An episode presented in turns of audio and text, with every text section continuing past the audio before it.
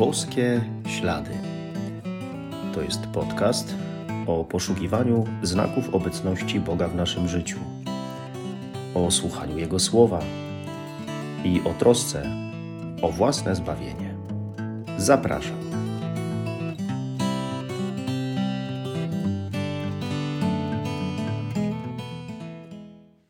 Witam serdecznie. Szczęść Boże. Dużo w czasie Wielkiego Postu mówi się o nawróceniu. Ciągle w Kościele słyszymy, że trzeba się nawrócić. Różnie też z tym nawracaniem bywa. Często mijają lata, a człowiek nie bardzo się zmienia. A może zamiast mówić, że trzeba się nawrócić, warto byłoby stwierdzić, że my naprawdę jesteśmy w stanie wiele zrobić, byle się nie nawrócić. Trochę tak, jakbyśmy byli oporni. Dlatego zaciekawiło mnie ostatnio pewne porównanie, postawione pytanie. Ile jestem w stanie zrobić, żeby się nawrócić, a ile jestem w stanie zrobić, żeby się nie nawrócić? Oczywiście, jeśli nawrócić, to wpierw przyznać się do grzechów, nie chcieć postawić na swoim. A jeśli nie nawrócić, to pewnie nie chcieć zobaczyć swoich grzechów, z nich zrezygnować, to ciągle trwać przy swoim. To, czy widzę swoje grzechy, czy ich żałuję, staje się naprawdę kluczowe. Posłuchajmy słów Ewangelii według świętego Jana. Jezus udał się na Górę Oliwną, ale o brzasku zjawił się znów w świątyni. Cały lud schodził się do Niego, a On, usiadłszy, nauczał ich. Wówczas uczeni w piśmie i faryzeusze przyprowadzili do Niego kobietę, którą dopiero co pochwycono na cudzołóstwie, a postawiwszy ją pośrodku, powiedzieli do Niego: Nauczycielu, tę kobietę dopiero co pochwycono na cudzołóstwie. W prawie Mojżesz nakazał nam takie kamienować. A Ty co powiesz? Mówili to, wystawiając Go na próbę, aby mieli o co Go oskarżyć. Lecz Jezus, schyliwszy się, pisał palcem po ziemi.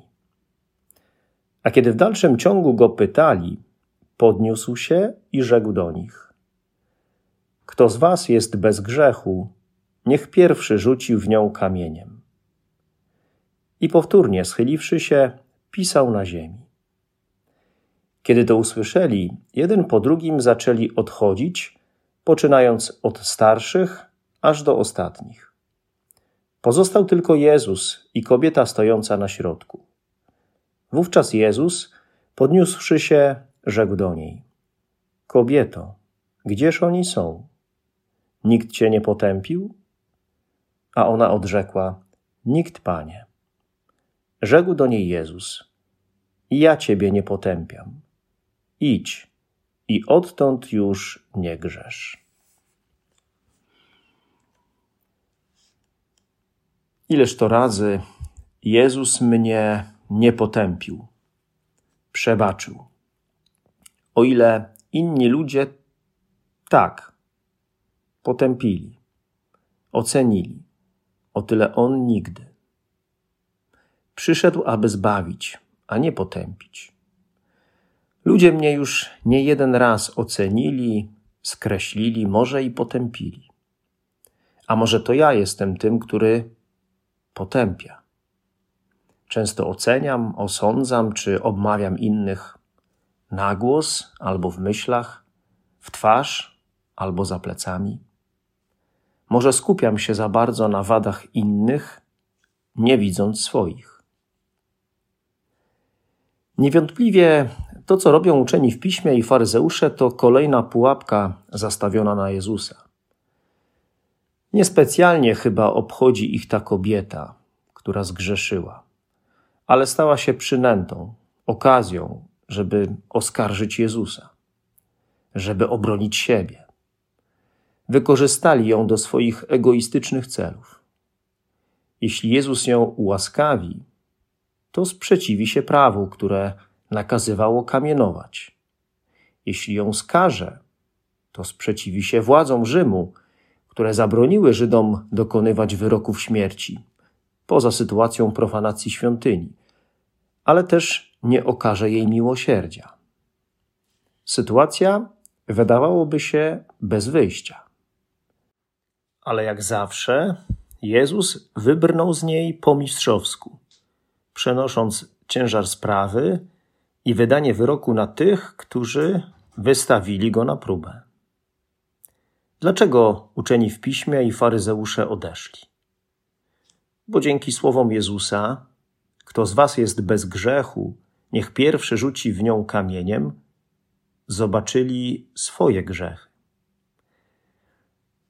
Zobaczenie swoich grzechów to pierwszy krok do tego, żeby się nawrócić, ale także to pomoc w tym, żeby ostrożnie podchodzić do osądzania innych. Bo ja też mam swoje grzechy, swoje wady, błędy, może nawet większe.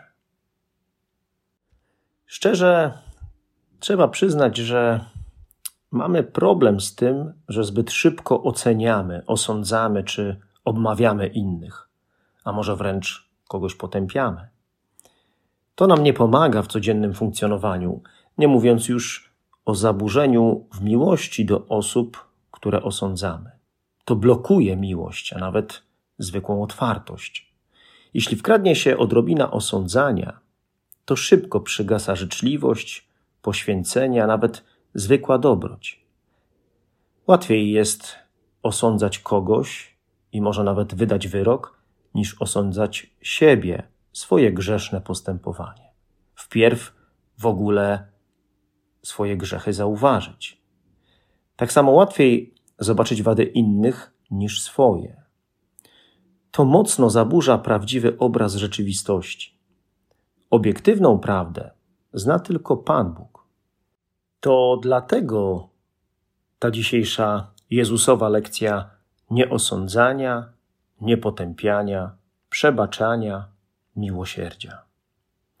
Jak patrzę na słabości innych? Jak na nich reaguję? Na tych, którzy grzeszą? Których grzechy są mniej czy bardziej widoczne? Wywlekanie cudzych grzechów stało się dziś bardzo modne, upublicznianie ich, ale tylko po to, żeby siebie ochronić, osiągnąć swój cel. Krytyka jest dobra, ale warto sprawdzić jej motywację. Jezus nie wydaje wyroku. Powstrzymuje się. Ten, który może osądzić każdego, a jednak tego nie robi. Kobieta cudzołożna została ogarnięta Bożym miłosierdziem, tak jak każdy z nas, gdy klęka do kratek konfesjonału, przyznając się do przewinień. W liście do Rzymian czytamy, że zapłatą za grzech jest śmierć. Ta kobieta nie musi płacić śmiercią za swój grzech. I ja także nie muszę płacić śmiercią za swoje grzechy. Jezus je ode mnie zabiera. Jezus decyduje się ponieść śmierć za mnie z powodu moich grzechów. On za mnie płaci śmiercią. Będziemy to niebawem mocno rozważać w Niedzielę Palmową i Triduum Paschalne.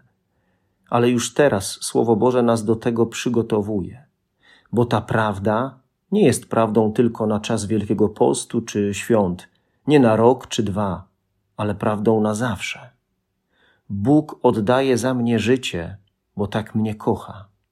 Nie osądza, nie potępia, ale sam umiera, żebym ja mógł żyć. Bierze na siebie wszystkie moje grzechy. Ciągle to do mnie za mało dociera, niewystarczająco porusza. A skoro Bóg jest taki, to co ze mną?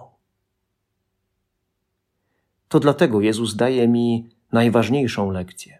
Lekcję miłości i miłosierdzia. Po co? Po to, żebym nigdy nie zapominał, że w moich codziennych wyborach, postawach, relacjach z innymi osądzanie zabija, a miłosierdzie daje życie.